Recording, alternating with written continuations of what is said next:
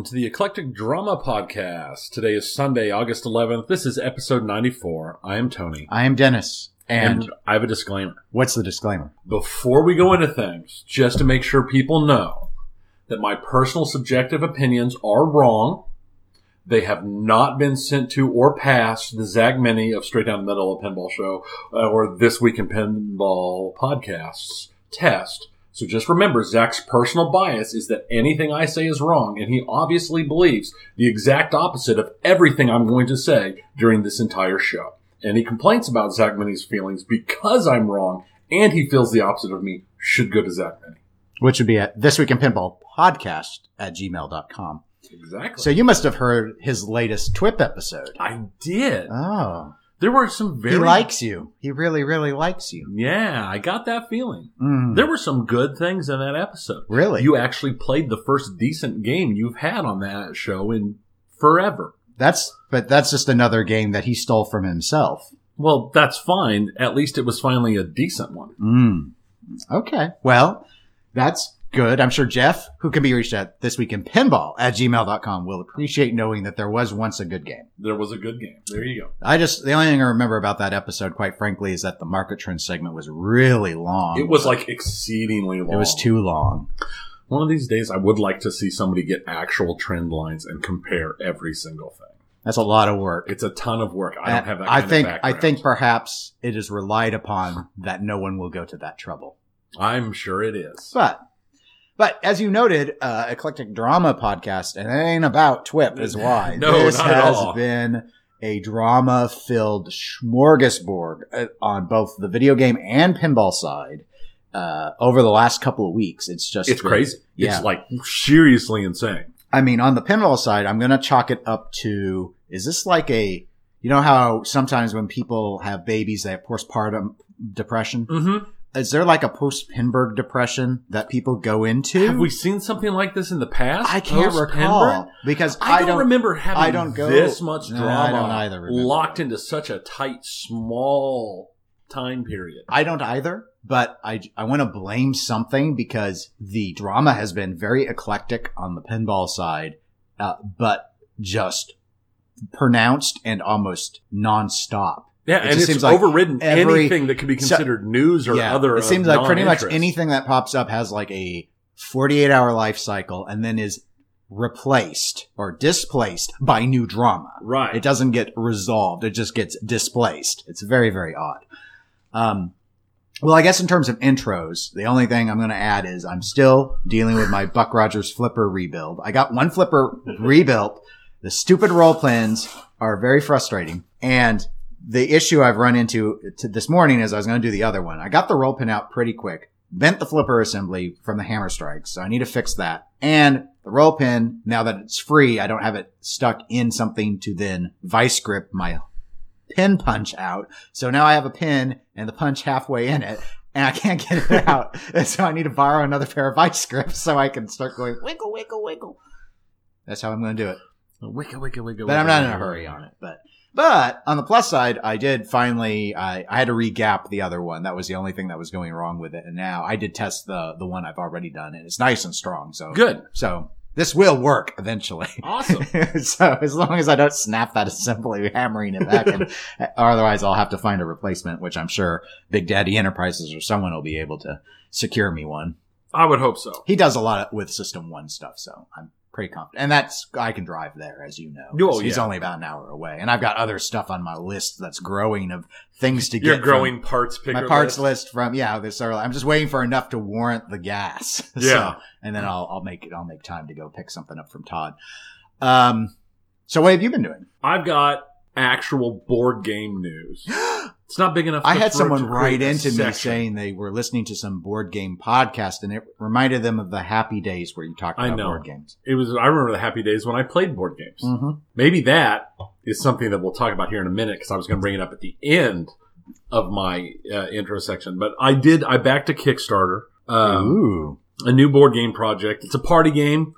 Uh, it's from the creators of Cyanide Happiness and from Skybound Games, the creators of Super Fight. And it is called Trial by Trolley. It is a party game. It kind of like the, uh, uh, what do you want to call it? Like Cards Against Humanity, it's kind of one of those evil, horrible person party games. Okay.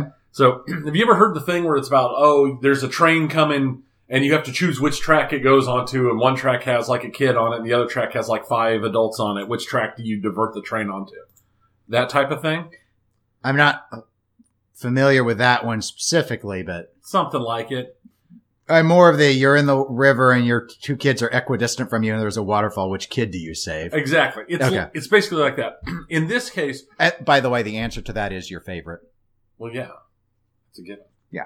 The the uh, in, in this game, uh, trial by trolley, one player out of your group is the conductor, and all the other players split off into two separate teams. And the conductor is driving a trolley, and the line split, trolley line splits, and there are two things. And to start out, each one gets flipped off the one of the top of the card decks, an innocent card that puts an innocent victim on each tro- trolley track and then each team puts down more innocent cards, or on the opposing teams, they put down card, bad people cards to try and convince the conductor which group is the better group to hit. And the goal is to build up death tokens and whoever has the most points. Yeah, that sounds happy. Oh yeah, no, it, it, it, sounds horrible, but watching some clips of it and reading the rules and stuff, it seems like one of those very hilarious party It would be a fun like- game like- night game. Yeah, that's exactly why I backed it. Okay. So Cool. so we'll see when that comes and how it goes. So there's my uh, news when it comes to board games. Okay. I've got some personal pinball news. Okay. I'm very Yes. happy. You are. You I are got very- a third place finish at the 403 tournament this year, or this year, this month, but it was and- this year. which was also this year. And all that it required was for, you know, all of the tryhards to go to Pinburgh. We still had good players there though. Well, yeah, and and we actually did have some really good players, And it was a decent turnout. good night. There was a good turnout. It was it was a Yeah. You that was your highest finish ever yes. in the history of ever at any Of ever. I've never finished higher than fourth before this at any tournament. hmm Yeah, So, And you stayed in winners bracket a really long time. I remember that Yep. too, which was not how I normally progress when even when I do well. I usually go into losers very quickly and have to just fight. right. And the gentleman who took me out of winners bracket is also the gentleman who took me out of the losers bracket. hmm So So you want a bucket. I want a busket. Yeah. I did, And cash. and some cash. yeah. It was good. It was a lot of fun. hmm Twilight Zone just did terrible things to me. Well, it's not the best Lawlor game. Yeah, no. And Addams family was very kind to me. Yes. Yes. So, so it worked out pretty well. I, I had a, that, that was a pretty good time. Cool. And my last little bit of news is I've been informed by my wife that I need to get a hobby. And this was modified because now it's been I've been informed that I need to get a hobby that gets me out of the house Mm. because apparently I'm driving her nuts being home all the time and worrying about work stuff and and and worrying about other stuff and just apparently being home too much. Okay. So, if anybody has any good ideas for hobbies, because half my hobby ideas have already been shot down, then go ahead and feel free to send them in on the Facebook or or to the email, and we'll Eclectic see. Gamers Podcast at gmail.com. Exactly, and we'll see. Maybe I maybe I can find a hobby because I apparently don't have one. Apparently not. And you're open to all sorts of suggestions. I am. So write those in. We we need them. He needs them. I- I, don't. I- I, I don't. need- I don't need. Them. I, I I told her I wanted to build a scale model, a scale working model of my job, hmm and she rolled her eyes and said no because apparently that doesn't get me out of the house, Okay. which is valid. Yes, but I mean, a lot of hobbies are house based, so this is a, this adds quite a complication. Right. Well, and I just and that complication's new because originally I was just told Right, I needed a hobby. Because I was going to say, well, you could build like a battle bot or something. but Yeah, you're just going to like do that out in the garage, and Right. then she's not going to have you out of the house. So that doesn't solve. That's Yeah. not an outdoor thing. right. And then yesterday she added that it has to get me out of the house. So I, I don't know. I don't know what I'm going to do. Okay. Well, maybe the listeners know. Maybe the listeners will know. Save Maybe us, listeners save us, listeners. You're our only hope. Now that the fun's gone, It's my R two D. now we go to drama.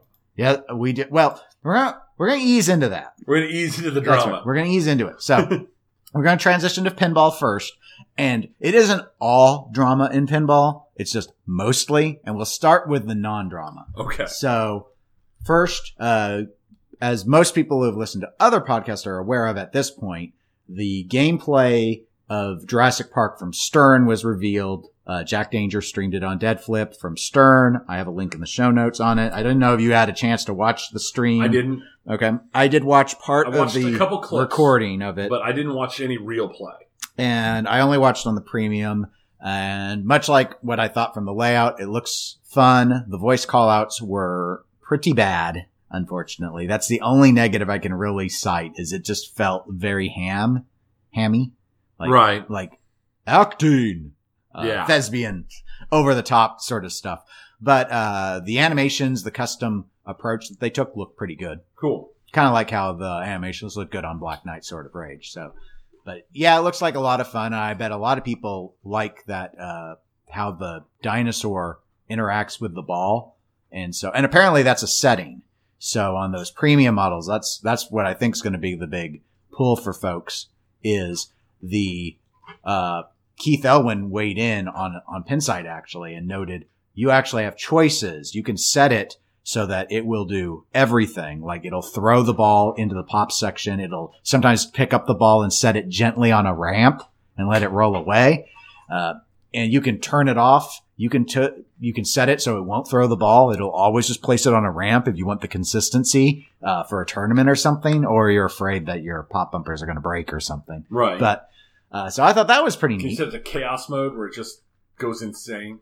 its default mode apparently is sort of chaotically random. Like it, I don't know if it, if it's, I don't, let me clarify that. I don't know if it's random or certain things are like, okay, he's going to just toss it or he's going to ramp set it. Right. I don't know if that's the case. But if you don't want it to behave in that random way, you can modify it so it behaves in a more structured way, or you can just disable it so it's like the pro. of course, if you're going to disable it, save the money, buy the pro. Yes, that would be my thought. Unless you're only disabling it for, say, tournaments or something. Like, Mm. nah, I don't want him to interfere in tournaments. We want that. To, I can see that. we want it to be more flowy and more consistent. Uh, so anyway, uh, yeah, it looks like a lot of fun. The 403 Club already has their launch party scheduled I next month, so we know we're we know we're getting one. But I we, might try to make this one. we get all the new Sterns. So That might be, maybe that'll be more, going to more pinball stuff will help get me hobby covered. It might help. I don't know if going in location plane is enough of a hobby. I know. I don't think, See, I don't see, I don't, I, I can, St- getting machines, working on machines, that can be a hobby, but then you're in the house. So right. Same See, with video it's- games. it's- it's that- you're in the house. Right. But I don't consider video games hobbies any more than I would No. consider watching TV a hobby. I don't I consider agree. reading a book a hobby. Well, if you went into making your own video game, that could be a hobby, but you'd be in the house. I'd be happier making my own pinball machine. And it doesn't sound like fun. It No. sounds like horror. I wouldn't mind designing a pinball machine, but the moment my brain gets to the part where I'm drilling all the holes in the wood, uh, I'm like, no, no, I never got into woodworking stuff like that for a reason. And this would be so exacting because you're talking over millimeters at this with layouts. Oh no! You, sure you got oh your yeah! ramp If in you, the right if, spot. you if you didn't have if you couldn't CNC it, see it, I don't exactly. you could do it. No, I need a CNC and I'd need to design it in a program I don't know to do it. So Right. it'd be like, nope, I'll Yeah. just, I'll just throw out my ideas to the public and then they can just go, oh, they're such great ideas, but they'll never come to fruition. Sad. Yep, that sounds about right. Yep. That's life. Uh, next thing before any drama, we both at the tournament that you did so well at got to play Willy Wonka from Jersey Jack. Yes, we did. Because that's been, uh, routed at 403 at this point, And that was the first opportunity we had to put games in on it. Uh, I put in several games on it. Uh, what did you think of it? I would like to put a few more games on. Mm, sure.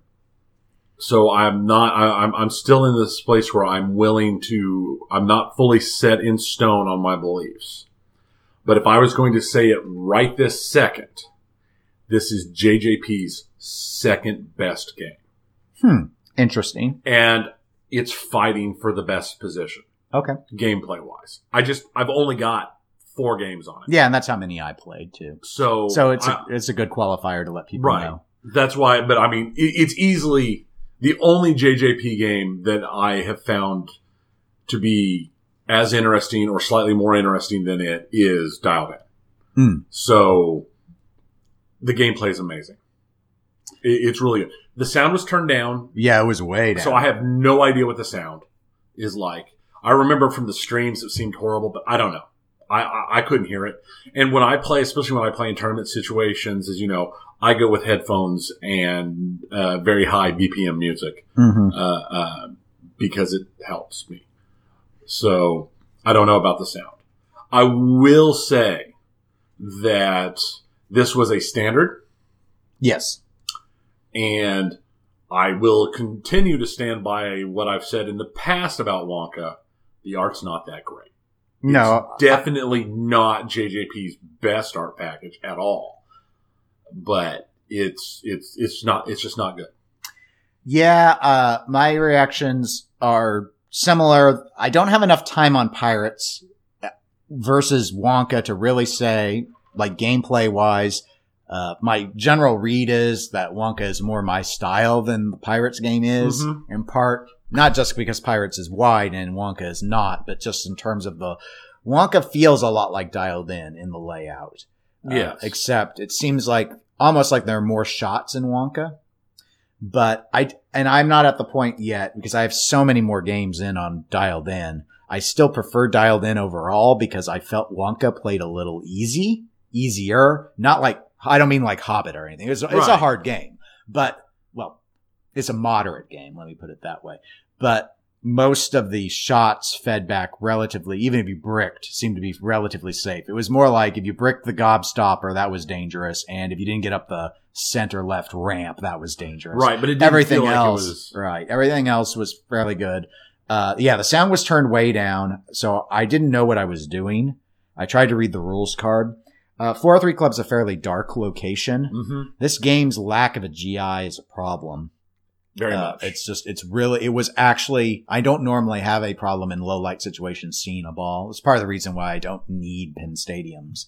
But with this game, it was like, uh, when they're doing the full, like turn everything off and, and cycling the lights, it's, it's really colorful and neat, but I couldn't see the ball. And this happened quite a bit. right. Uh, was also a problem with this one. The software takes care of it, but it's still annoying. Where when you lock a ball with the gobstopper, sometimes instead of shooting it into the shooter lane, it shot it into the out lane down the drain it went. I didn't have that. I had that happen to me twice. And the software knew, so they've programmed around it, but that's an interesting design flaw. Interesting. Um, I wonder if a, a power setting can fix that. Flippers felt good. Our, I've heard a lot of people say that when they played Wonka, the flippers have felt mushy. These were, this was tuned up fine. Oh yeah, no, these felt great. Um, the, I don't know again because I'm still a little confused about the rules. If the rules are going to rise to dialed in's rule, I really like dialed in. I understood it. Like, right. hit the power guy, charge the phone, phone our missions. And this seems less of a mode driven game and more of a just keep shooting and stuff will happen sort of game. And it kind of akin to what I thought Dwight Sullivan was going for with Munsters, though this I think is going to appeal to more people. It's Yeah. a better theme and the rules may be better. better integrated. And, um, yeah, that's interesting. I mean, um, yeah, I'm not a huge fan of the Munsters layout, but it's so reminiscent to several other things Borg has done. And this is different enough from dialed in. I mean, it's got an extra flipper and Mhm. it, it, it just, it plays a lot differently. I agree with you. The art is not a strong package. Uh, for this day and age, the art package is relatively weak. It's not poorly drawn, but it's very, it's kind of like, while I liked the drawing quality of Batman, it's one of my favorite Franchi style art packages that he did. So you could say, well, uh, it seemed like a lot of times I think the same imagery may have been used over and over. I'm not, it's been a while since I've looked at the Batman art package. Here you can tell. Oh yeah, no, it's super. Here you can tell. It's like, here's the same Wonka over and over and over and over. And But they probably, resized it and they- they, cropped it in one place. and so I'm guessing that was, you know, compliance with license, license and everything. I'm not blaming the artist for not knowing how to draw different poses. Right. But nonetheless, compared to the art package of Black Knight or even the new Jurassic Park or the packages Dirty Donny has done or Munsters, this is inferior. This is above Oktoberfest, but it's worse than just about everything else art wise. I think it hides this through its light show, which is spectacular, hmm but that's not the same thing as saying that it's got good art. It's I just not, it's not an exciting art package. Again, that wouldn't make me a hang, uh, you know, I'm not hung up about that. Uh, this one at 403 is off on, off on the side. It's not in the regular pin row. It's where we used to have the Beatles game. So you can look and appreciate at the extra bland cabinet art, which is, I mean, it's like Sharkey's shootout levels of yeah, it it, it, Um, it's it's, a little bit above Sharkey's because Sharkey's hasn't got any art on the sides of the back box. So poor Sharkey's, but still, still.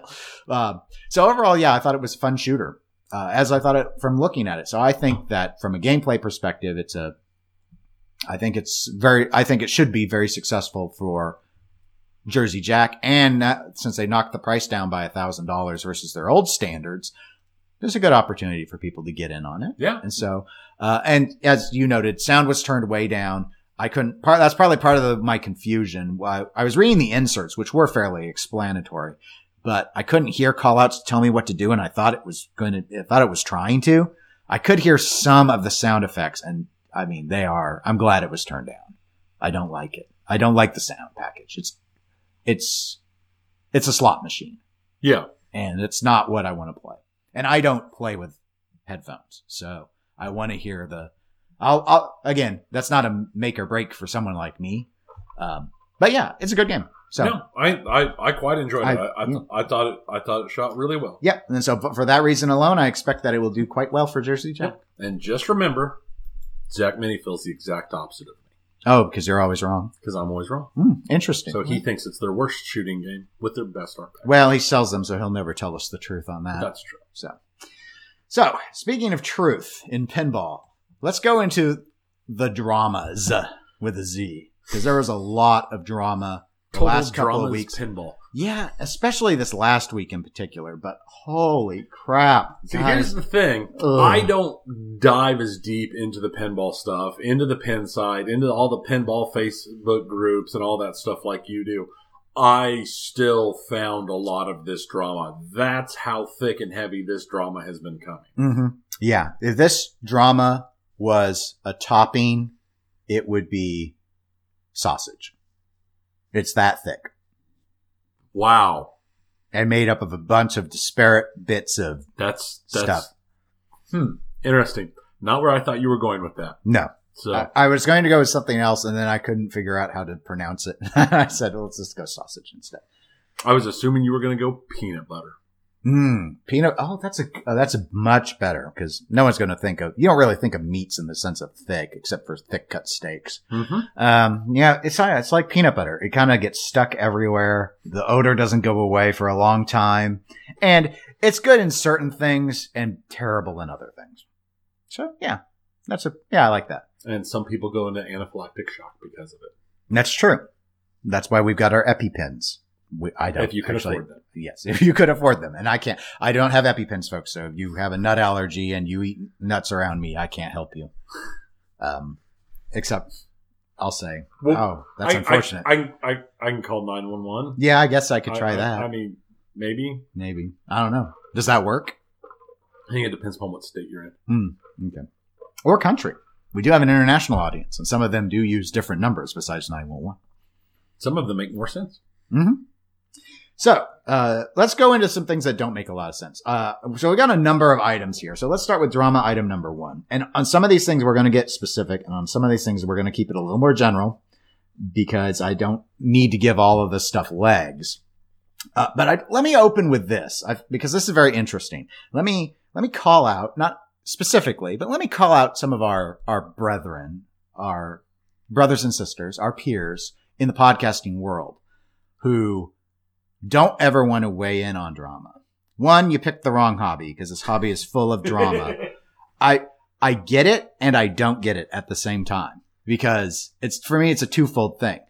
You can say that you got into pinball to get away from your day-to-day whatever, but if you're commentating on this hobby, this is part of it. so there ain't no escape. You because then you all you end up doing is referencing it to talk about how you won't reference it, which is still talking about it.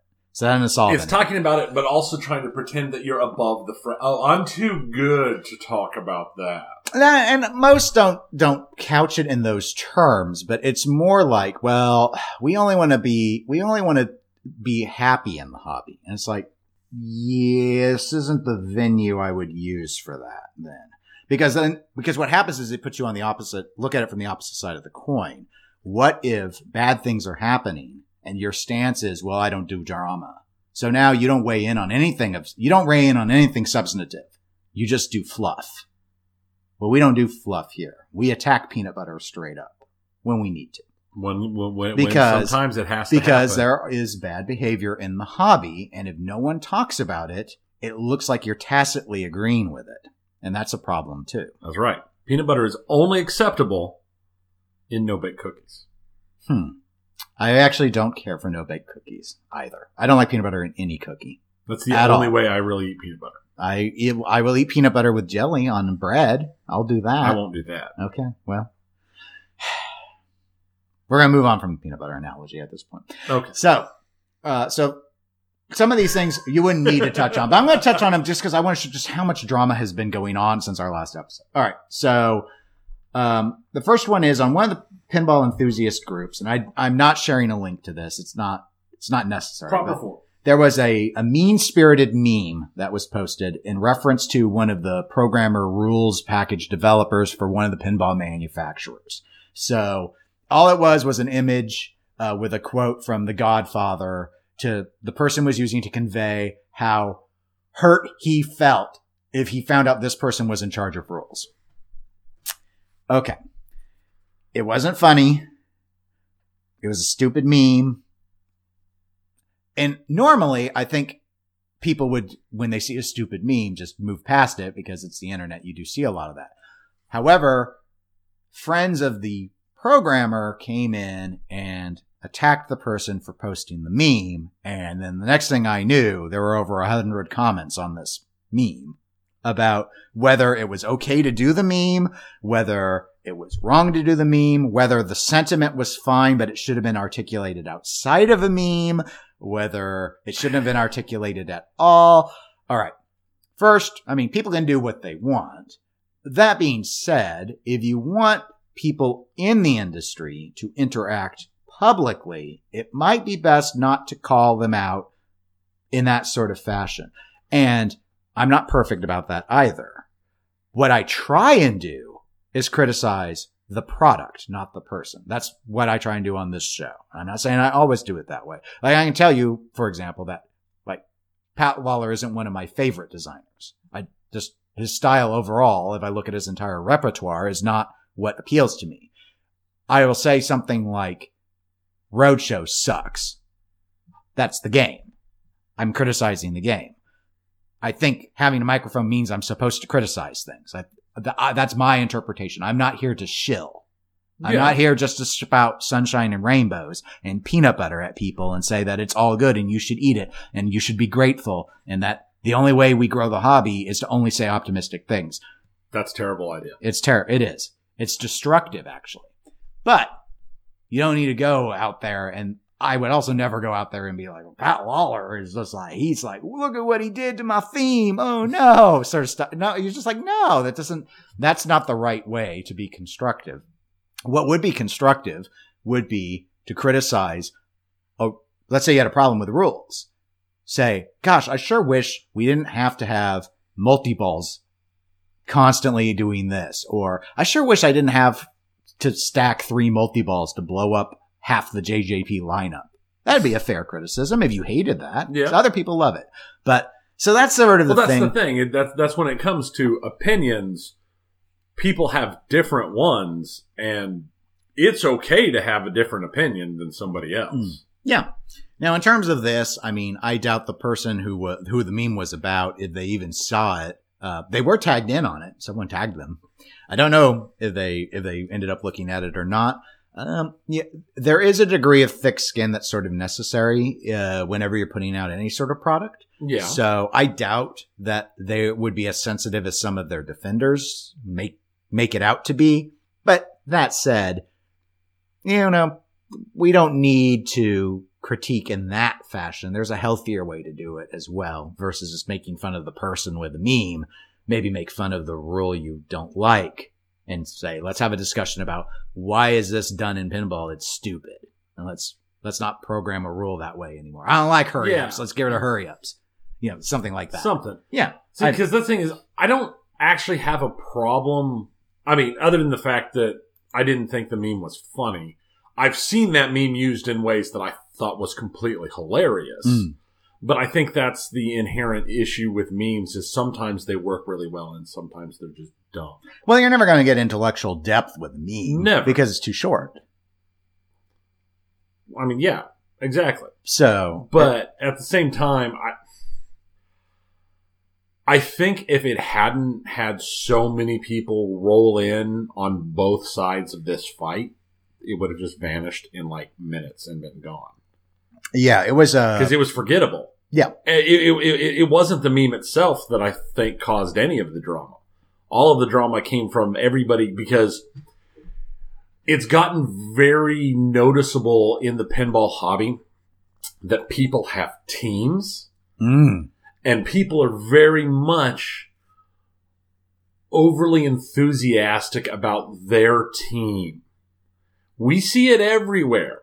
There's the people who love JJP and hate Stern, the people who love Stern and hate JJP, uh, the the people who, who who think that Dutch pinball is the greatest thing ever. And don't you understand that if you just give them a couple of time, a little bit of time and some more money, it'll come rolling out, and they'll steamroll and destroy everybody else in the hobby. You just have to have faith because people can't let go of their teams. And the thing is, is their opinions. And I might not agree with your opinion, and you might not agree with my opinion, and we don't in a lot of situations. But the truth of the matter is, is it's not worth getting this upset over. Mm. And this is something that we're going to see us talking about more and more during this episode. And I'm honestly afraid it's something we're going to be talking about a lot more going forward. And we've already talked about it on the video game side in the past, uh, very recently with the whole Steam Epic Game Store stuff and the review bombing of games and all that stuff. This has become a, an extremely prevalent thing in our society, and it's doing nothing to help the world at all. It's making everything worse. Do you think that we um, are so, I guess, jaded to this? And by we, I, I mostly mean you and I, especially compared to pinball, other pinball podcasters, perhaps, because we have survived so much of like the console wars and seen all this fanboyism on the video game side, which is a, even though it's a younger hobby, it's much more mature in the, in terms of it, it's developed through a lot of these phases that pinball's now going through because there were so many people involved with video games at all levels for so long, whereas pinball, like the collector stuff, is much newer. Really. Yeah. it really. Is. I think it's a really valid argument. I mean, I, I could definitely see it. It's something that has been seen and it's blown up and honestly, it's gone away in consoles. I mean, it's still there, but it's not as bad as it was, like say in the nineties. Well, yeah, that's what I'm thinking. I, I remember when people would have uh, memeified. We didn't ha- really have memes in the '90s, but they would have gone out and called out John Romero by name and Oh, yeah. him all sorts of stuff, and there wouldn't have been outside of just generalized believers in his spirit, you know, an ardent defense either. Uh, but you know, that's another thing with like game journalism. There's a professionalism with that here, and we're not journalists. We not like none of us are pretty much who are in podcasting. Again, I'm using podcasting as an example because it's Right. the one we do. But Uh, there, I- this is part of the reason why we, I, at least in my view, this is part of the reason why I have not explicitly gone out and tried to make friends with people who work at manufacturers to keep myself Yeah. from feeling obligated to weigh in on things because I think it's dangerous. If they want to be friendly, I'll be friendly, but I'm not, I didn't start podcasting to make, be like, oh God, I just want to be friends with my favorite designers and stuff. Like, I don't. that's, that's, not- kind of creepy that- fanboy you there. Yeah, I didn't. Maybe I maybe I phrased it in a weird way, but it's sort of like you know, a lot of people seem to develop relationships and make friends, and that's and that's nice. But that's not why we did this. Right. We did it because we already were talking about this stuff, and we thought let's record it and see if anyone you know wants to listen or not. Yeah. and that that was it. It wasn't. Hmm. And then maybe we can be friends with Steve Ritchie and Scott Danesi, and and it'll be awesome, and we'll all go out and get pizza together. That would be awesome. It would, but, But- we didn't go into this to do that. Right. So Because I mean, that, that's just like meeting any other person that you really admire. It'd be awesome to sit down and talk with them, but I'm not going to But go out of my way. I, I to bring make it that up because thing. that's what I think in this case, some of this was, was just, it was actual, it wasn't about even the teams for everyone. It was about friends. It was actually just, it got personal. yeah, And that's why I think it blew up more than normally you would have thought it to be. So I can't tell people to not take it personal, but it's just, it was interesting. So I just, I guess my thought would be, you know, maybe as tight knit and small as the hobby is, maybe express things in terms of philosophy and view, not so much targeting people in particular. right. And um, then if you want actual change, that might be more productive. That would be my thought. But speaking of productive, let's move to the next drama thing because this actually was pretty middling as far as drama went. This was forgotten within two days Right. until we dredged it back up because now I want to talk about sexism in the hobby of pinball. So there was a video example that came out of Pinburgh. I'm not linking the video because I don't want the discussion to be about the people. I want the discussion to be about the activity. But how, but most of our discussion is actually going to be about the reaction of people to the reaction of the video. So by this, what happened is someone clipped this uh, out on, it was on Twitch and it was during the, I believe the finals of Pin, at some point during the day of Pinburgh finals, last day of Pinburgh. Uh, and there were three people in the commentary booth. And so you know how that is, Tony, because I, I didn't watch it, but you and I, we've done commentary before in a booth, basically with three people, in fact. And so I guess there was introduction time. So one gentleman was doing all the talking. And so he introduced himself by name. He introduced the middle commentator, another man by name. And then he introduced the commentator on the other end, a woman by name, and then referenced her good looks for being the re- what she was. He didn't say she was. I'm trying to remember exactly what was said. I'm going to paraphrase it. Basically, he called her the beauty of the booth, and then he added on. There was a pause, and what I describe as an awkward pause, and then he added on, and the brains, which tells me he realized how what he said sounded the middle commentator and the other man was like, "Uh, that wasn't ide-" And the woman chimed in and goes, "No, that wasn't really good."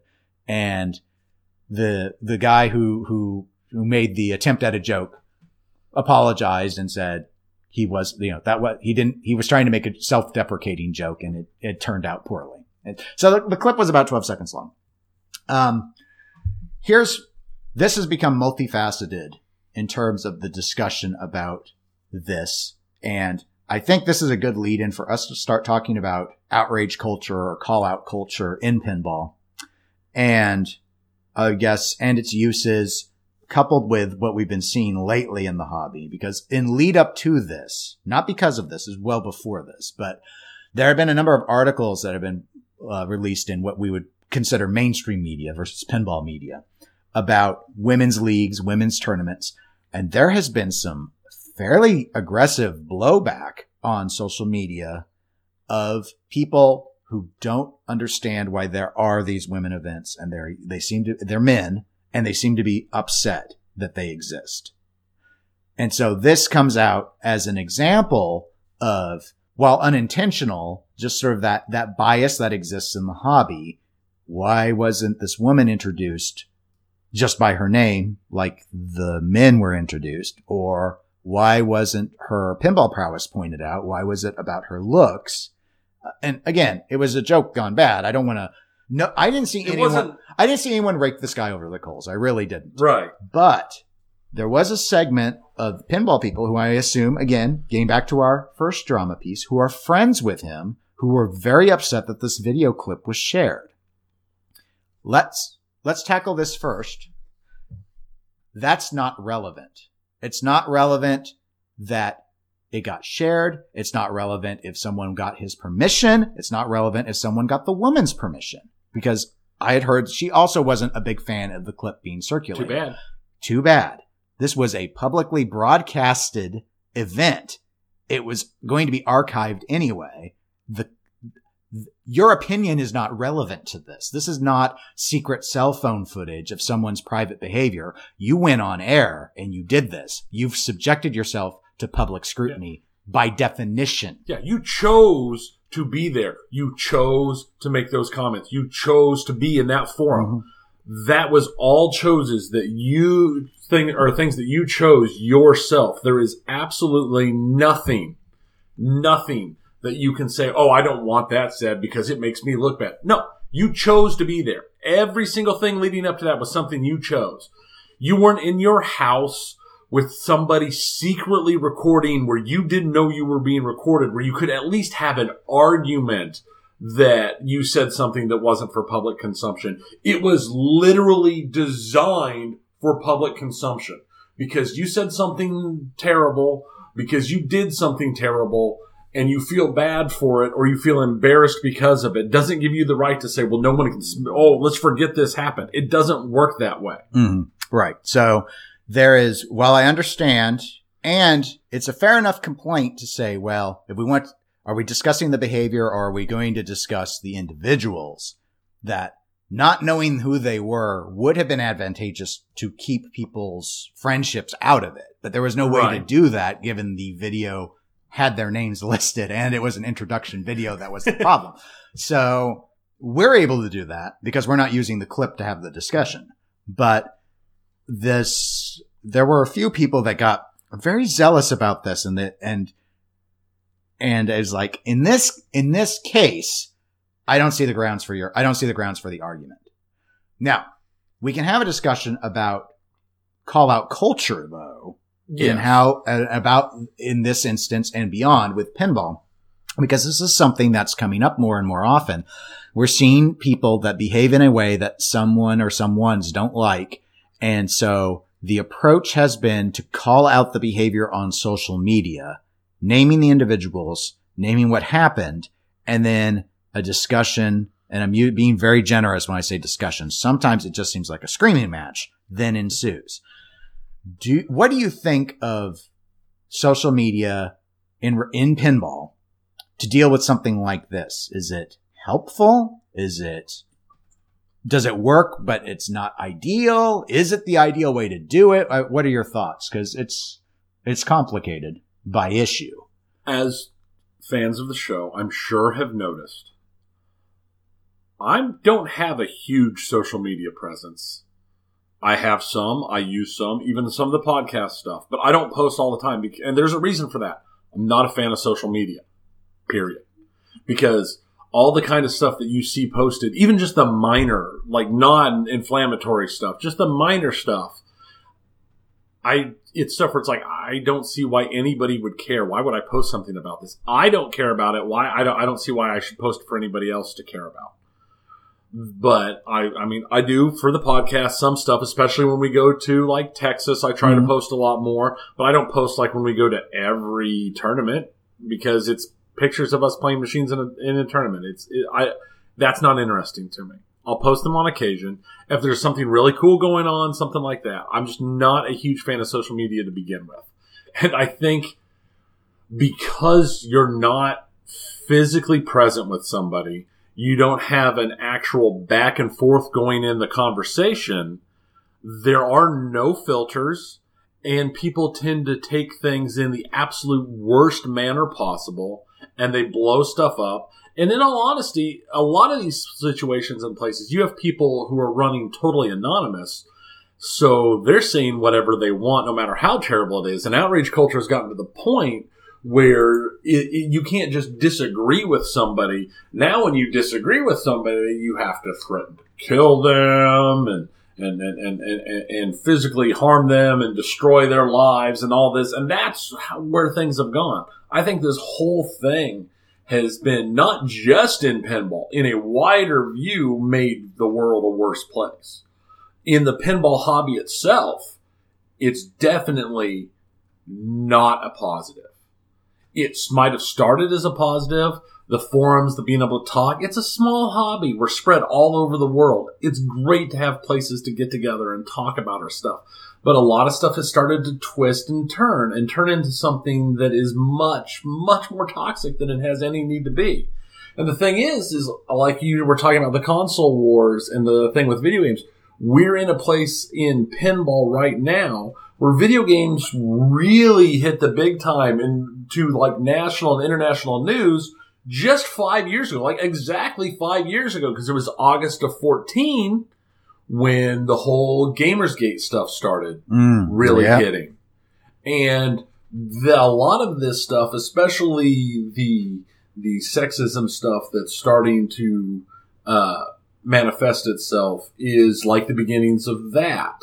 Without that hasn't gotten nearly as bad yet, and we're a small enough hobby; it might not go to the same levels, but it's there, and it seems to be a real cyclic thing that we're seeing a lot more of. Yeah, I think um, you you raised a lot of good points, and I'm gonna I'm gonna bifurcate them into two things. I'm gonna talk about the call out culture stuff first, and then I'll hit sexism second as a specific issue.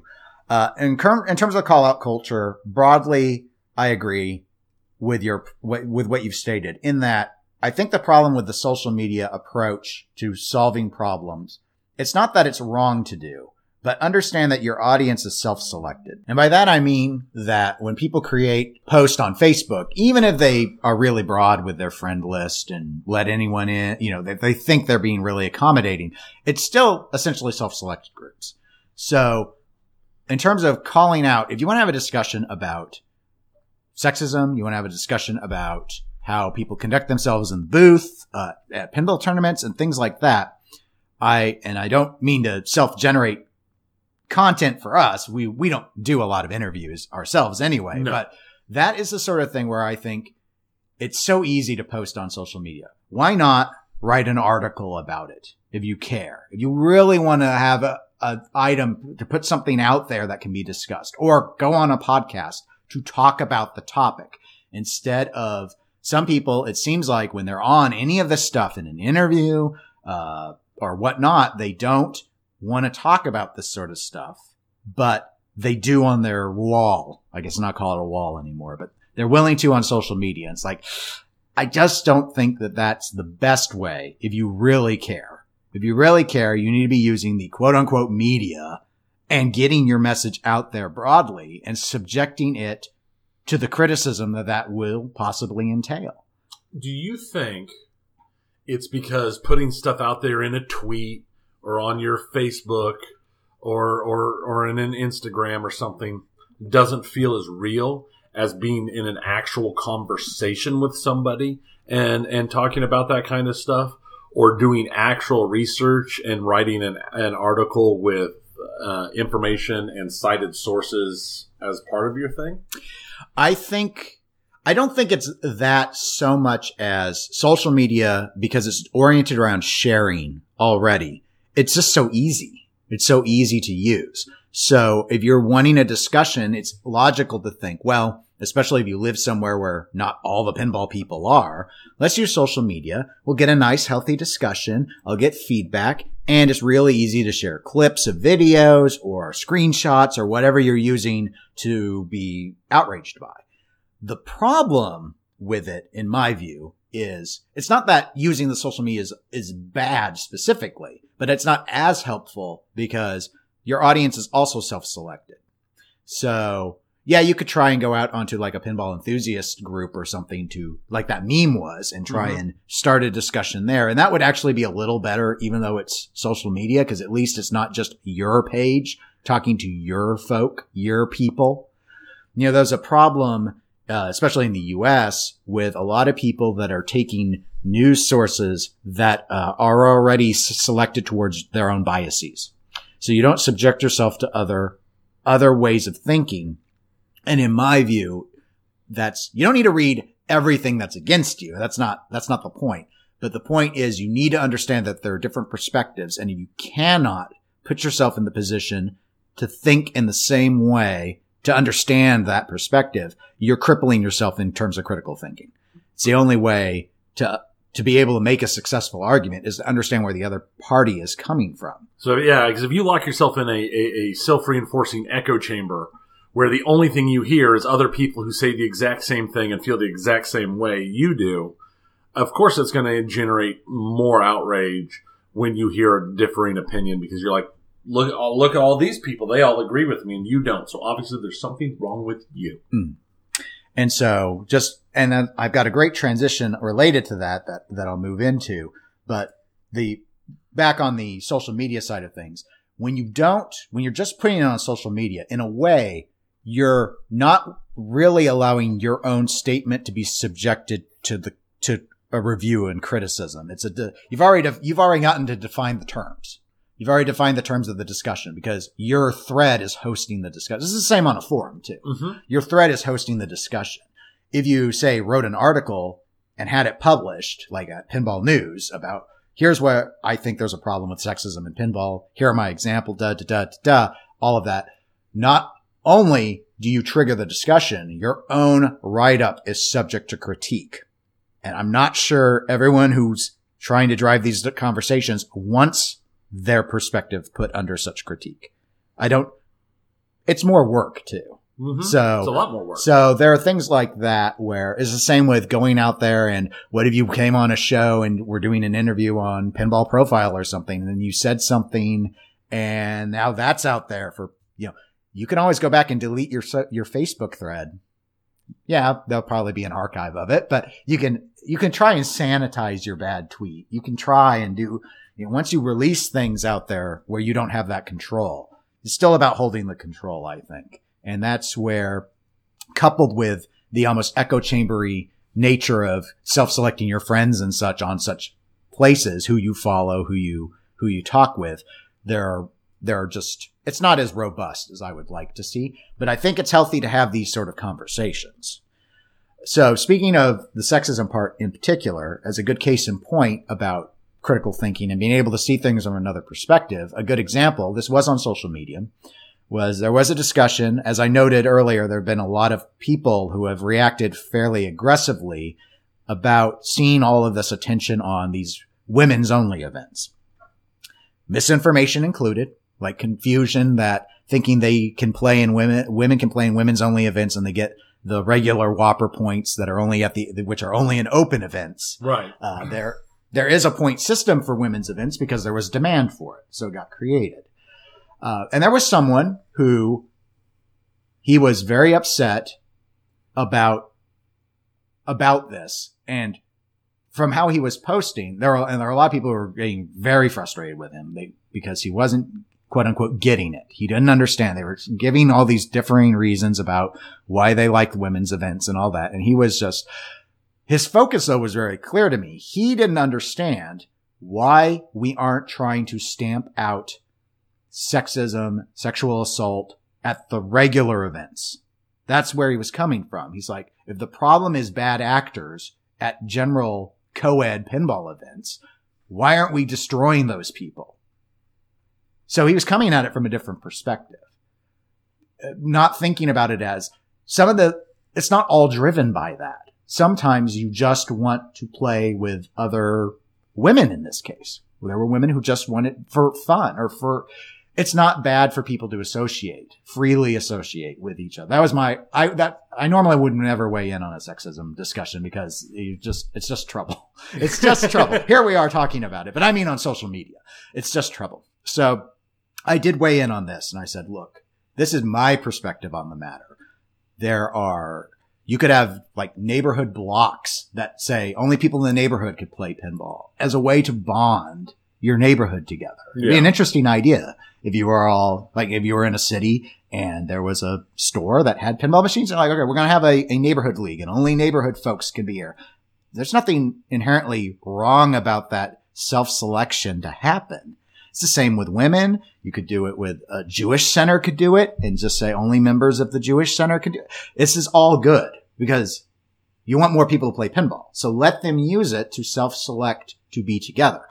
This existing for women does not preclude us from trying to stamp out sexism at Yeah. the co-ed events. Why not both? As the little girl with the, with the cake likes to say, why not both? We can have both. It's okay. It's not a bad thing for pinball to see these sort of, it's not segregation. This is self-selected groups. We're not forcing women to have their own events. They want to. Let them do what they want. It's not our place to interfere with that. You want to do an Al- Italian American Heritage Associate, not you because you're Polish, but, but yeah. Yep. That's okay. Let that happen. It's okay. It's people want to use pinball to bond or do things together with their with other, with cultures or occupations or whatever that unified around some other common denominator, it's okay. That's okay. So is there a problem with sexism in pinball? Yes, there is. Yeah. I think, and I also think there are some people that have a problem identifying that because either they don't want to look in, like they're afraid of what they see in themselves. It could be that. It could be that simple. It could very much be that. It's hard to turn the mirror. Yeah, I mean, you're used to it because you wake up and you see that you're wrong. When you yeah, I know. I, I look in the mirror. But- I'm just wrong. so you're so you you're familiar with looking in mirrors. A lot of people aren't, and so it's not. Again, it's not about being a bad person. It's about trying to be better people and just learning from what makes people uncomfortable. So, I mean, I don't have a magic elixir to solve any of this. All I can say is I try and pay attention to when I do things that are cringy and not do cringy things Right. and can fall into all sorts of weird stuff. Nobody's perfect. Mistakes get made. Learn from it. Yeah. Because this is not.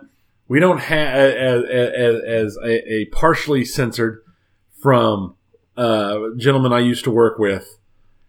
We don't have magic effing wands. I can't just wave it and make everything work.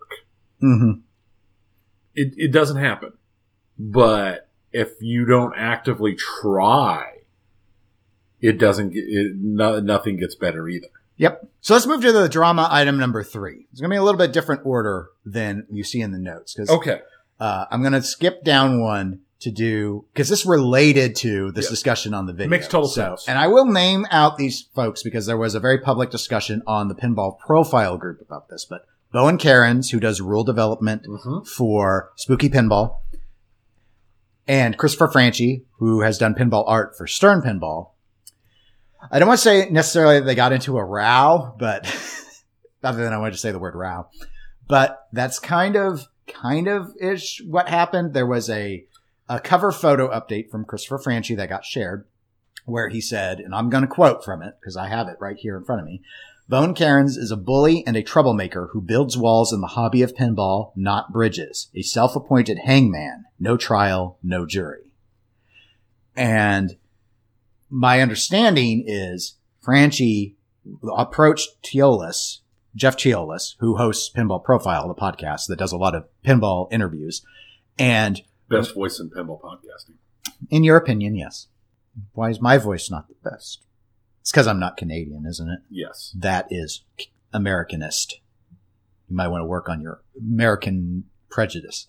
Um, so anyway, the, uh, yeah, I know that didn't work, but I was doing my best. Um, so Bowen had been on a recent pinball profile. Uh, I can't remember exactly, less than a month old, I believe. And the topic of Pintastic came up, which Christopher Franchi did the artwork for Pintastic. It was, I think we weighed in on it. We did. Okay. It was a fairly controversial art package. And, Especially with everything else that happened at Pintastic. Yeah and so, and we're going to touch on that again here in a bit too. Oh, That might not have been the best word choice for that either. I know, but I don't want to go back and edit. So uh, apologies. We did not mean it. We did not mean to have a double entendre with that. Uh, so anyway, Franchi was upset about Bowen criticizing the Pintastic artwork. And my initial take was he wanted to have a platform like Pinball Profile to, to respond, to counter what Bowen had said. Um, Teolis offered to have them both on to talk things out. Franchi indicated that Bowen contacted him privately and said he would not be having this sort of discussion.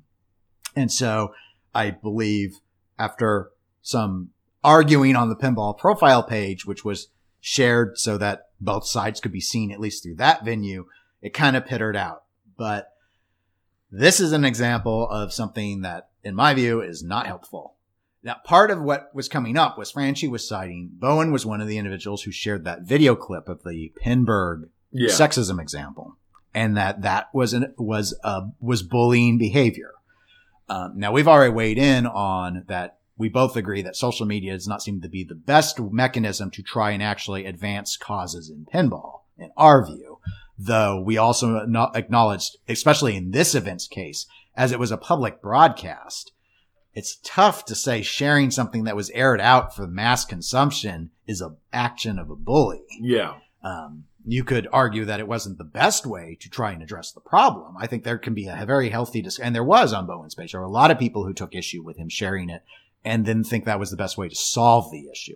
And that may be true. Like I've noted, I think there are better ways to try and solve it than, I mean, uh, we than haven't on shown Facebook. the video. thread. We've had a discussion about Sure. it.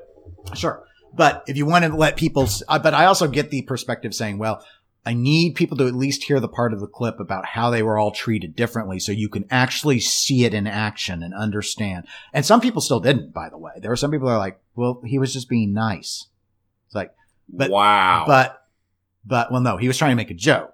Uh, and he meant it to be at his own expense. But likewise, some people don't want you to be quote unquote nice. They just want you to treat them the same. That's, that was what the discussion was like. Yes, but you didn't, but he didn't say it to the dude. That, you know, that's, that's what that was. But this, I, I mean, this Pintastic art thing has kept cropping up it over and over. coming up. So, I mean, my advice on this drama is uh, uh, just let it go at this point. It's everyone got their, you know, the criticism in. I can't imagine Pintastic is going to be moving forward with something like this beforehand, uh, or say, I should say in the future. Uh, I, I understand Franchi's perspective that he was exercising creative freedom to do what he wanted to do. And Pintastic chose to run that art package after they discussed it. So the matter is done. And if you don't like the art package, it, you have the right to say you don't like it Yeah. and to tell Pintastic you don't like it. And if you don't, if you think it's sexist or whatever, you can say that too. That's, that's the price of putting stuff out publicly. It's going to get critiqued. You don't have to buy shirts of it or posters of it. You don't have to like it. You No. don't have to. I mean, So- that's. I mean, And, That's but, exactly but likewise, it's, it's okay. This is what this reminds me of. And the big reason I wanted to bring it up is, um, it's, there's a hypocrisy or an irony to criticizing getting criticism. yeah. So, and being critical about it. You see, you see the loop is, that's the thing. It's like, okay, so someone called out something. They shouldn't get to call, they're, they're calling it out because they're sensitive. They're too sensitive. But are you not being too sensitive when you call out them calling out that you see? I have had this discussion in person with people before, and they cannot see it. Mm, They Okay. don't even understand it. You can lay it out bit for bit, and they won't even. They don't even. It, it just will not click with some people. Yeah, I, I don't know. And I probably didn't articulate the right way. The way I guess I would try and explain it is if you get upset, if your feelings get hurt when someone is, has their feelings hurt because of something you did and you think they were too sensitive, you are also too sensitive. Right. That is my point. I mean, this this is where you start coming up against the the non apology apology type things, the I'm Mhm. sorry you were offended type things. Right, right. Right. I mean, that's where you're. So now, I do because this has been just so massively serious, and we're nowhere near done with as serious as this stuff's going throughout the rest of the thing. I want to inject a moment of what is hopefully humor. Christopher Franchi had a large missed opportunity here with his cover photo change. Because with the self appointed hangman, no trial, no jury, was the perfect spot to put in a Christopher Franchi style drawing of uh, of Karen's as Judge Dredd. Yes. And Bowen did go and change, last I had seen, his Facebook profile to say his occupation is hangman, no trial, no jury. So, um, I don't think there's much love lost between the two. Uh, I think T. Ellis was trying to, you know, he, you know, he's, he respects both of them. Both have done quite a bit of contributions to the hobby. Yeah. Uh, uh, though I don't, I don't personally agree with Jeff. These people, Bowen and Chris, they don't need to like each other. Why bother trying to make them do it? Yeah, they're, they're That's like, I, this is why I don't go around trying to make people like me. This isn't middle school. I don't care. right. Your My personality is not going to appeal to everyone. That's just how it is. how somebody else feels about me doesn't change how I feel about me. You're right. and and if it does for other people, it's something they probably wouldn't hurt to work on. Sure. being so wrapped up in other people's opinions of you. hmm Yeah. It's a good, it's a good area for self improvement. I mean, it's hard to say, again, going back to our very first piece of drama and people getting up. I think the person who was criticizing the meme doesn't really care what that person thinks Yeah. if they even saw it. So yeah, I just, I think that in this sort of instance, they need to, they just need to get to the point of, uh, accepting that, you know, we're not all going to get along and that can be okay. Maybe Yeah. I don't know if they could be less hostile to each other, but if it's just happening on social media, is it really a big deal? I don't know. But it was, I- I- it was I do- drama to talk about. So. Yeah, and I do appreciate Tealis's offer to have an actual forum, even though it didn't work out, with a mod a moderated discussion in situations like this. I think could be a wonderful thing. Hmm. Maybe, it's not happening. maybe if not, it could have been. if not recorded. I don't know. I, I don't, I don't necessarily that it needs to be recorded, but I think in a lot of these situations, not just in pinball, but but definitely situations like this where you see two people with such animosity, a moderated discussion where wouldn't necessarily hurt. I'm not saying that they will become friends. I'm not, and like you said, I don't think there's any need to be friends, but that doesn't mean that you can't air grievances and come to a better understanding of each other's positions and mutually not care about each other. Sure. Except I don't really think there's an, I don't think there's an interest on, this is my assumption, on either party's side to understand anything about the other. Not really. Well, that's a valid point. I, so I would just, I would just shut up and move on, quite frankly. Until the next time. Well, until, until there's something to argue about, but I don't know. Depends what one wants to pick a fight over, I guess. Uh, so let's talk, let's enlighten things a bit and shift to PinStadium. So Nice segue. Thank you. We're, the, now we're getting into the links. I have a link to this one. There is a thread linked in the show notes to Pinside where uh, the issue of PinStadium having ad spam on on the forum was brought up. Apparently, the issue was PinStadium's market pages were appearing on in vast quantities on all sorts of game lookups and in the Pinside marketplace, when you associate products, if you go and you look up a game, for example, these marketplace items will appear so that you could, because you might be interested in shopping for the game you're looking up. Well, there were screenshot examples of people doing searches and then like the entire listing on their screen was all just variants of PinStadium. And it appears from the discussion, the issue was the PinStadium lights were linked to a vast array of games, like all the games, homebrew games with one iteration existing, mechanical games that don't have electricity. Uh, and it didn't always make a lot of sense. Like I believe, um, former guest host Nick Baldridge posted on there about his, as you we both played his multi bingo Mm-hmm. homebrew product. He searched for multi bingo and he went in and he said that it showed two PinStadium ads, one for the Stern set and one for the JJP set. And I believe he sort of asked facetiously, I wonder which set's better though? Which one's the best set for, for my one existing multi bingo? Or maybe he made his own multi bingo. That's so awesome. It was, it was, I really appreciated it because Nick normally is just willing to talk all about the history of games, but sometimes it's just good to see him branch out and talk about lighting to that degree with that level of passion. And the thread is now locked. Robin, the side order of Pinside, said that he would go in and um, and work with him. It wasn't just PinStadium. There were some other issues going on, and there was a fight that broke out between the guy who developed the uh, homebrew that we've both played several times, uh, Star Trek: The Mirror Universe, Mm-hmm. and someone who I think was selling a shooter assembly who was refusing to pull the ad from being linked to that product, even though the guy who made the game and owned the game said that it wouldn't work and he didn't want the ad listed. That was weird. Not wanting, not, not wanting it pulled. I thought it was really weird that the modder doubled down and was like, no, I'm not going to take my ad down. What an intro. Oh, I'm like, only in pinball would that be seen as in any way a logical business move. Only in pinball. But, uh, I, so I don't know. Uh, you're not prevalent Pinside user. I based off of the likes and stuff, the votes, the upvotes. Because Mhm. again, this is really just another social platform. It seemed a lot of people were in agreement that the ads were inundating and smothering in their nature, but it also the thread because it's Pinside started to morph into a lot of people criticizing the product, and then fans of the product started coming in and defending the product.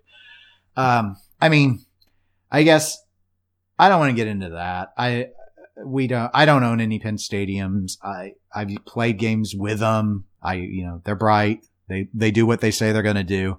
I guess what are your thoughts on this like marketplace model? Should like what's the solution, or do you think it's okay for there to be all the ads in? I don't think that there should be just when you search for. Like if I go to if I search for an attack from Mars, I shouldn't have to scroll through thirty ads for PinStadiums before I find an actual attack. From Right, Mars. and I agree.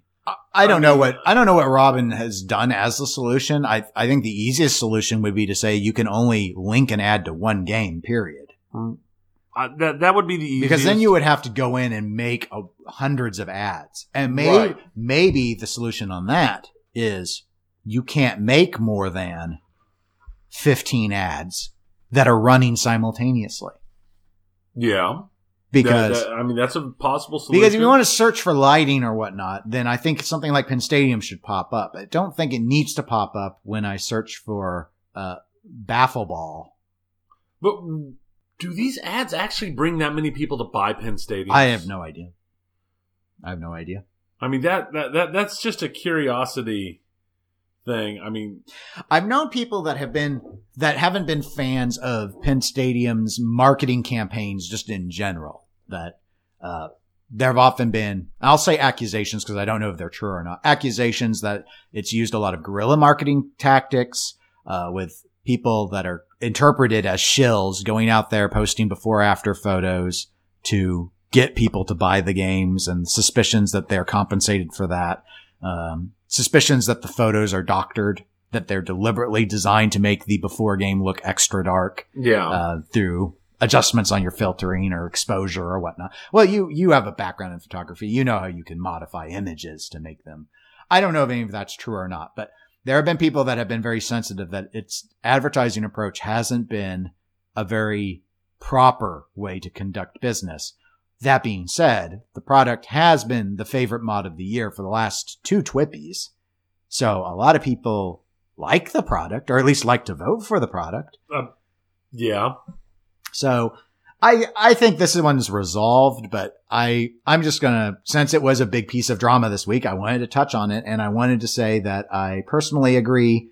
Uh, I don't think any particular product should be inundating with ads, and in this sort of case, I don't think a game should have multiple iterations linking. If it's like here's the JJP version and here's the Stern version, uh, it should just be one version Right. if that's on one product. There's no, there's really no excuse for that.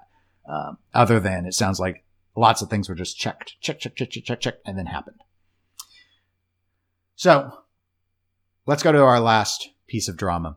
Oh, is this one good? Yes, good as in bad. Of course it is. Uh, there's a link in the show notes to the Pinside thread about this one. Also, this thread was locked very quickly, but apparently, uh, Nitro Pinball, the Canadian distributor where Tommy of that company was, uh, accused of sexual assault, I believe, at an event just before Penta, not at Pintastic, but just before Pintastic. Sorry, we covered this. Uh, and he, the Pintastic group pulled him as the sponsor of the women's tournament and I believe put together cash, a cash value to replace the pinball machine that was going to be the prize from Nitro Pinball. Uh, though Nitro Pinball still had their booth. And what happened was Tommy's wife took over. She came onto Pinside when that was all happening. We did not report on it immediately because this was still at Pintastic and I was waiting for the other shoe to drop in terms of what was going to happen. And the other shoe was the wife was taking over to uh, Suzanne to do the uh, run the business while Tommy went into treatment or whatever because there was alcohol involved and all of that sort of stuff was cited. Did the standard disappear from public view and come back very contrite and apologetic? Well, Kinda. I mean, the disappear from public view included an apology, but it included a lot of the kind of mealy mouth approach, or like you're sorry, sorry that you were offended, sort of. It was like he apologized for touching one of the women, but his context of it was everything was a joke. The solicitation of sexual favors in exchange for sponsoring their upcoming women's tournament events was a joke. I Uh, apparently don't know what jokes are then. and no admission to the uh, getting physical when they tried to forcibly remove him from the bar wasn't you know that part wasn't addressed that sort of stuff so anyway what has happened is under suzanne's account not tommy's account there was apparently a, a message this is a message it wasn't a post but it got shared publicly because it was sent to the person that someone had referenced Nitro Pinball. And Nitro Pinball is a big distributor for Canada in particular. I believe they also do part of the northwest of the US. And so I'm going to read now. I'm going to quote from the message. So, and this is from a screen grab. Quote, best practices like Tommy, like, like the Tommy Nitro situation. You haven't got the first clue about my husband or his impeccable reputation with customers and friends. You reposted a, a, a FB, which is for Facebook, post from a pissed off lesbian with an agenda without doing any homework. Shame on you. You're an absolute creep and the one that shouldn't be allowed in this community. I hope I run into you at a show. We'll see what a big man you are then. Look forward to meeting you, Suzanne. End quote. So, anyway, That's a lot. all right. For a very short line, there is a lot to unpack right, Right. there. So this got shared out because the person who this discussion about the best practices, the, the one of the women who was, I believe, the woman who was the one who came forward publicly about the assault before, uh, right at the start of Pinburgh, or excuse me, Pintastic. I apologize. Um, shared some of this information, and so the thread got shut down pretty quick on Pinside, but I've even seen some other social media discussions now coming up. There are people have suspected whether or not was this really Suzanne who wrote this? Is it Tommy who is writing under her account as her? Uh, you know what? I don't care. Why are they in business? I don't know. I don't understand why anybody would buy a machine from them ever at this point. At and that's something that's come up. I saw a Canadian on social media say they're very, very uncomfortable. Uh, I mean, it's easy enough to not buy from Nitro, but that's where you get to like cancel culture and saying, okay, well, I'm just not going to buy products from groups that affiliate with organizations I don't agree with. Nitro has everyone.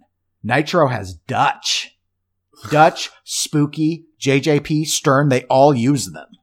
So if you wanted to send a message to those manufacturers and say, I can't buy your products anymore until you quit using Nitro as a distributor, you can't buy new inbox pinball. My, I mean, my response to that is if you want to do that cancel, I'm fine with doing cancel culture approaches. It's just a standard boycott. yeah, that's fine. So if, if you feel strongly about that, then you need to, then you need to be, you need to be true to your principles and just not buy new inbox pinball and let, and, you know, write them a letter and let them know. You can write a letter to Stern or JJP and say, I'm just, I'm not buying from you anymore. It's not, it's not you and your company specifically, but you need to quit doing business with Nitro or else I can't ever support you.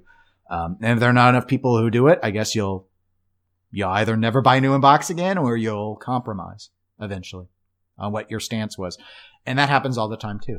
So, but given this, I, I mean, I don't know if there's going to be a claim that the account was hacked. Given the thread was locked, there may be no claim whatsoever. This is not healthy. That's all I'm, all I'm saying. This is not No. healthy.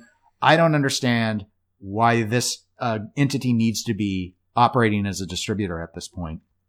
And I don't really care what happens to the rest of the employees, if there are any at that organization.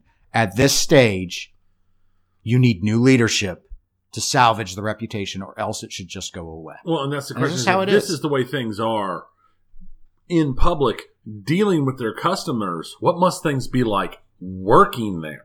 Who knows? Who knows? And it's like, you just, you can't, you can't save everyone. But so from a when you work for a bad actor, it's really unfortunate, but that doesn't mean you don't punish the bad actor. And Nitro is the bad actor right now because both the old CEO and the new CEO are the names that are on all of this. Right. And even though this was a private message, Suzanne's account lashed out in that locked thread repeatedly with people who are bringing things up, including denial of some of those prior events that had only happened a few months ago. And had witnesses and Yes. everything. But it's all a part of the, apparently the lesbian agenda, according to this. And it's like, uh, okay, there are a lot of things that aren't healthy about this message.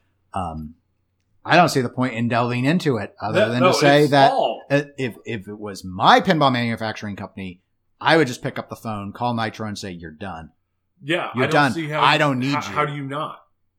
I I mean, because there are other distributors in Canada already, so Right. this is not a big business. I don't think this is a big business deal to sever ties with them. Honestly, even if there wasn't, it'd be a good opportunity for somebody else to move in or start up Mhm. to either expand, branch out, or Maybe flipping out pinball would like to expand into Canada. Maybe, which means no because I'm always wrong. True. Well, oh well. That's the pinball section. I'm glad we lightened the mood with that Wonka talk first. Yeah, that was that was great. that was fun. That was good. Um, I guess we could play 20 questions because I don't think the video game segment is super long. No, Uh, We and we need another break from more drama because that is what the video game section is. yeah, So for those that don't know, 20 questions is the hit game. It's not this or that hit. Tony, it's only Tony's second favorite game where I will have Tony ask a series of yes or no questions. It'll be about a flipper pinball machine that he has played before. And- screw it up terribly. and uh, he can use resources as of question 16 and then he'll get it and we'll be happy he may get it before question 16 though he Or does that a, fail. he does that a lot because too that happens too. anyway that's that's how we play so tony you can ask your first question whenever you're ready and i'll keep uh, count on how many you've gone through Is it newer than 1980? yes Does it have a DMD? yes Is it a Stern? no Is it a JJP? no I guess they didn't have anything with DMDs anyway. your guess would be correct Uh, it's one of those where I hit where, where that popped into my head as I said it. It's like bugger. There went that. There went that question. Wasted. Well, is it a Williams? yes Is it newer than 1990? yes Is it newer than 93? no Is it from 1992? Yes Oh. Hmm. Does it have more than two flippers? yes You know, maybe I could do that as my hobby.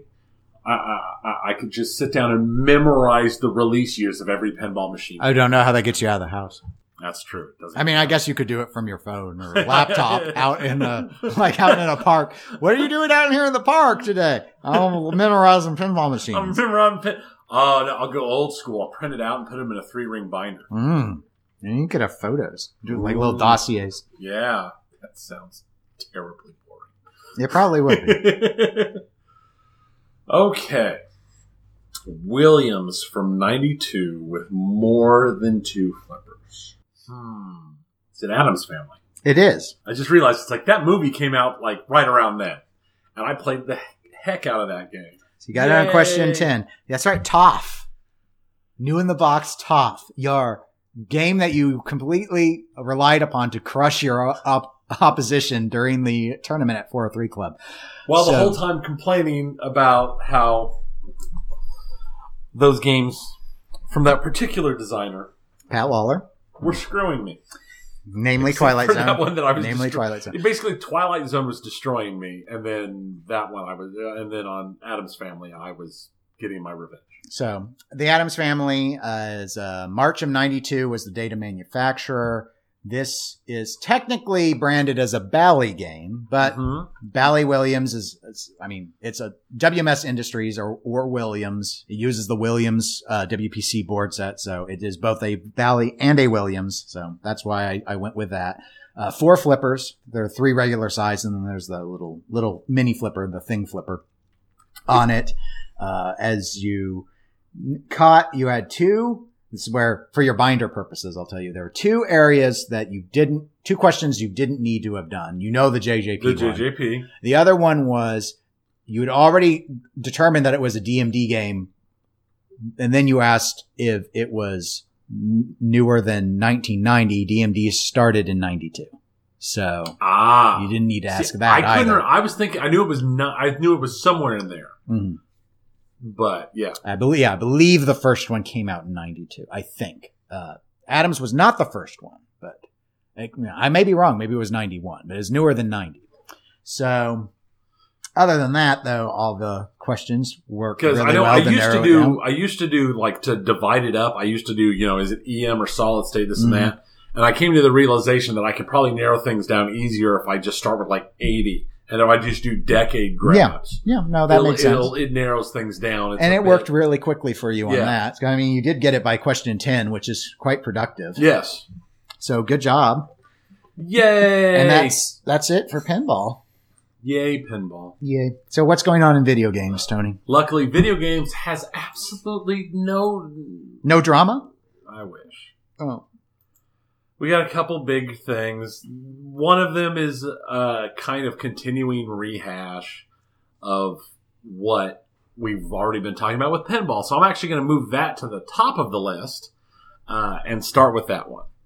And we've talked over time. I mentioned it in our pinball discussion about the whole Steam store versus Epic Game Store issue, and the whenever something has been announced as an exclusive, a timed exclusive with the Epic Game Store, they've been getting review bombed and Mm, such. Yeah.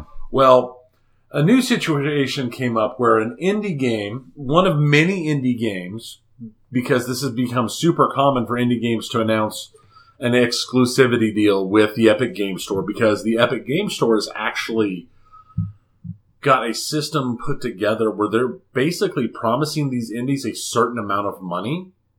Ah, yes, I did read about a game that that said that. They're like, yeah, we're we're guaranteed to at least get this amount of money, Right. so we're doing it. So as long as we release, we get this amount. They basically, it's like we don't have to fight for funding to finish the game. Epic is going to give us the money we need to finish the game. One of the indie games that took this uh, is from a small two-person thing. The game is called Ooblets, and when they made the announcement, and this is the thing that previously they were getting all their money from like Patreon and donations, and Right. stuff Okay. Very small scale. they when, when when they made the announcement, part of the uh, part of the announcement is he kind of the, the developer made a joke uh, about it, about the whole fact that people were so upset at Epic and didn't like Epic and this and that, and that came off poorly uh, to the group as a whole, uh, to the people seeing it, but. Um, it turned out to be really bad. As in massive amounts of harassment from people that they've never said anything about their game before, that have nothing to do with their game, and it's just about Epic. Death threats, the whole nine yards, Mm. rolling in on this tiny little two man development team. Because of their bad joke. Yeah, it's not even because of their bad joke. It was just Just because of the deal with Epic? because because of the deal with Epic. It's entirely to do with Epic. I play games on the Epic Game Store. I will be the first person to admit the Epic Game Store and their front end and all of that is terrible. It's horrible. But in no way, shape, or form is that any cause for death threats and harassment. And we've talked about this in the past with the with the review bombing of game other games by companies that have launched exclusivities with Epic. I mean, this is what Epic is doing to break into what's been a monopoly by Steam for 15 years. Mhm. Yeah. And no, they're not as polished of a product as Steam. Steam's had 15 or 20 years to get to that point. Epic's been going at it for eight months. Do you the I think the only thing that I find odd about this uh, versus so many other things is it seems like in a lot of realms, gaming included, normally there's often, if anything, a group of people that want to cheer for the underdog. I'm, I'm thinking of how people got really mad with Microsoft having Internet Explorer built into everything. And so that's when you start having all this support for things like the Firefox and, and even Chrome at this point, despite it being run by a massive company. Right. Uh, or, uh, just, you know, cheering for the underdog boxer versus the Mike Tysons of the world, all that sort of stuff. But for me, it's kind of weird because it seems like people are cheering for the monopoly. They that's are. not They normal. don't want to change. but they don't have to change. They don't And have to the thing, change. They don't. so that's why I don't. I don't understand. I have no idea why. I can understand why people wish that they only had to have one front end. Period. But there have been other front. Blizzard has its own front end. I Mhm. mean, there have been other front ends. No one makes you use any of them. No one's going to make you use them. we didn't Epic. used to have front ends or digital no, stores at that's all. That's true. But But but I mean, these the- youngins don't know Wait, that. and you know, you you know from our history when Steam launched, I hated Steam, sure. Yeah. and then they fixed the things I hated, and I use them not exclusively, but I use them very heavily. And I have a preference for stuff on there just because that's where my library is already set up. Right. But I'm not going to go to this. I'm still there's games I want to play. I put 10 hours into Satisfactory over the course of the last like week and a half. And that's an exclusive to the Epic Game Store. I don't like the Epic Game Store, but I like Satisfactory. So I've been playing it a lot lately. And I just can't understand the mindset, like the mindsets we were talking about in the pinball section, where the outrage culture has gotten to the point that it's like, oh, I don't like this. You need to die. I hope terrible bad things happen to you and your family. Yeah, I mean- I mean- obviously the I mean the death threat stuff is is to the degree I mean that's that's actions that are grossly inappropriate and criminal. I don't where I'm having trouble is the idea on outrage culture in general is actually taking a perceived injustice. One can debate whether the injustice is true or not, but there's no injustice here. It's we don't like that there's a different storefront. There's not there's not a moral argument though. I'm not aware of anyone saying it's this is amoral. It doesn't there's no morality to Steam versus Epic versus Blizzard versus Origin. It, so it's it doesn't fit. It doesn't fit the context of having outrage like this. This is like this is like a console war. You're not people don't pick Sony over Microsoft uh, because they think that one's killing kids and the other isn't. It's not like that. It's usually about the technology. Or possibly, I like how one does business better than the other does business, but it's not really moral. Right. And this is basically like somebody going, oh, I don't go to Walmart because I'm Team Target. That's Okay. exactly what this is. Yeah, that, yeah, that's what it feels like, except it's like, it's like a mom and pop shop started up. Well, no, maybe that's not a good example because this is being built with Fortnite money. right. So it's like, it's like Amazon decided they're going to put in physical Amazon gets. yeah. the target of Amazon. Amazon gets, and now all and the and let's say Walmart was the only other existing thing, and so everyone who shopped at Walmart is like like trying to make it go out of business, make the Amazon one go out. I, I don't understand. I it don't. makes no sense. Saying aside the the death threats and stuff, which is just bad behavior, I don't understand why people care to this degree. I just I to, it's they want Epic to fail. It's very clear. I'm just shocked that they care. Yeah. I think competition's a good thing. I think with Epic's given time to, so their storefront isn't total crap, and they add some of the stuff that Steam has added throughout 20 years that makes them popular, it'll just get better. And then suddenly you have actual competition. And things, I, I think it's a good thing. I'm real quick, I'm going to read from the actual announcement the developers made when they made this announcement last Wednesday. Okay.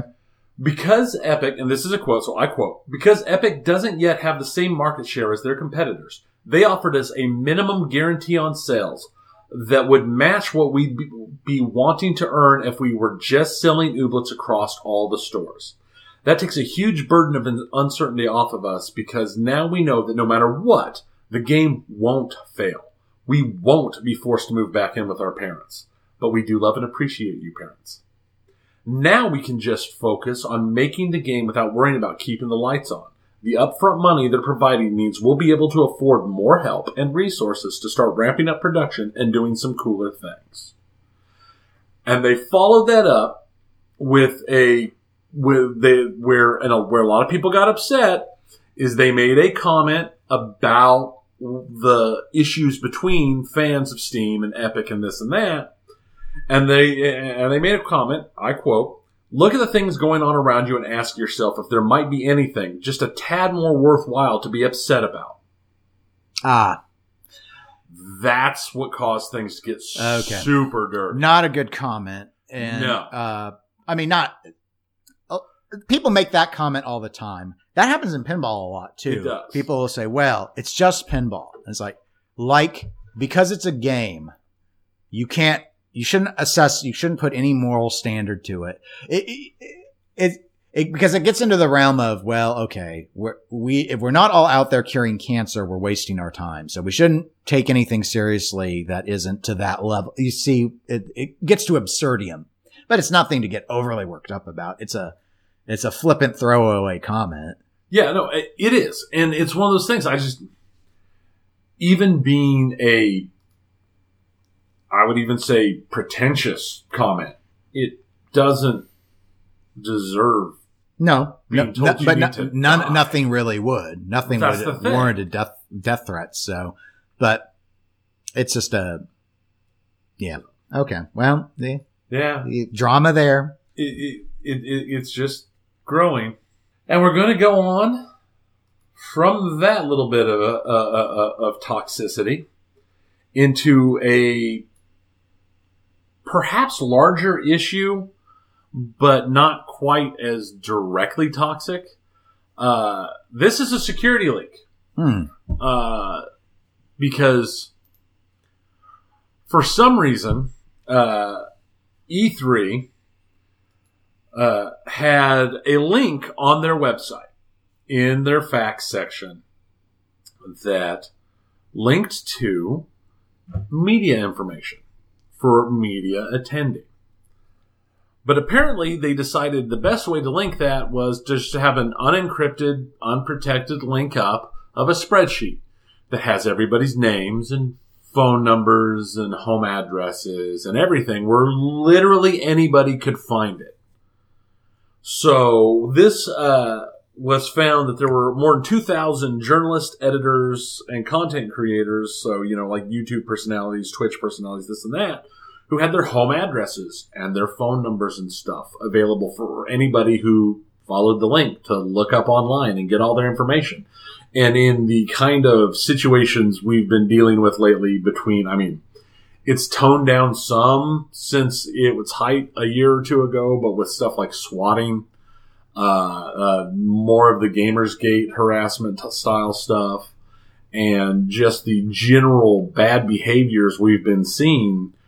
It's scary that these people who thought they'd given their information to the to a company and that it would be protected from them being doxxed, they literally just put it on their website.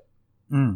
They basically doxed them all. Yeah, That, uh, you know, E3 is a really large, expensive event to attend, and this is so amateur. Uh, This is what I would expect from something in like a local small Yes. event. yeah, this is yeah, this Where is the sort of- 2,000 people is the total number of people who Sure. were there. Right. And they were super right. happy. This is like something you expect out of volunteer group, Right. Not And- something that's been running for decades. and so I don't. Yeah, I mean, obviously, they're I guess moving to correct it. It's been corrected. Unfortunately, their cor- initial correction corrected it, but didn't remove it from all of the online cache sites and everything. You're right. So they had to push out to get it locked down and locked out from there as well. And apparently, the when they were doing that, they found out similar information was available for attendees of the 2004 through 2006 ones as well. Hmm. So that was added to the list. And it's just, it's one of those things that's, it's a security of data like this is an issue that is very important. And for such a large, major thing to just be this casual is disturbing. Is E3 dead? Not yet. It doesn't help. No, I. But I think that number of people showing up was going to go down next year anyway, because E3 this year wasn't as good, Yeah. and we knew it wouldn't be. Yeah. But seeing is believing. So Right. once we saw how down it was, I mean, we finally had an E3 episode that was shorter than prior ones. So I guess there was that. Yeah, because normally our E3 episodes just eat our entire. I mean, they're like three hours. Like, Yeah. all of our longest episodes are probably E3. They are. That's Yeah. true. They are. So Well, to prevent this from being the longest episode, I think we're done. yeah, So you can I'm reach, sure we'll find more drama. reach out to us, especially if you have hobby ideas for Tony, eclecticgamerspodcast at gmail.com or facebook.com slash eclecticgamerspodcast. We're available on Twitch, Twitter, and the Instagram as eclectic underscore gamers, which, as I said, I'm terrible at social media. And remember, I'm wrong. Always wrong. I'm always wrong.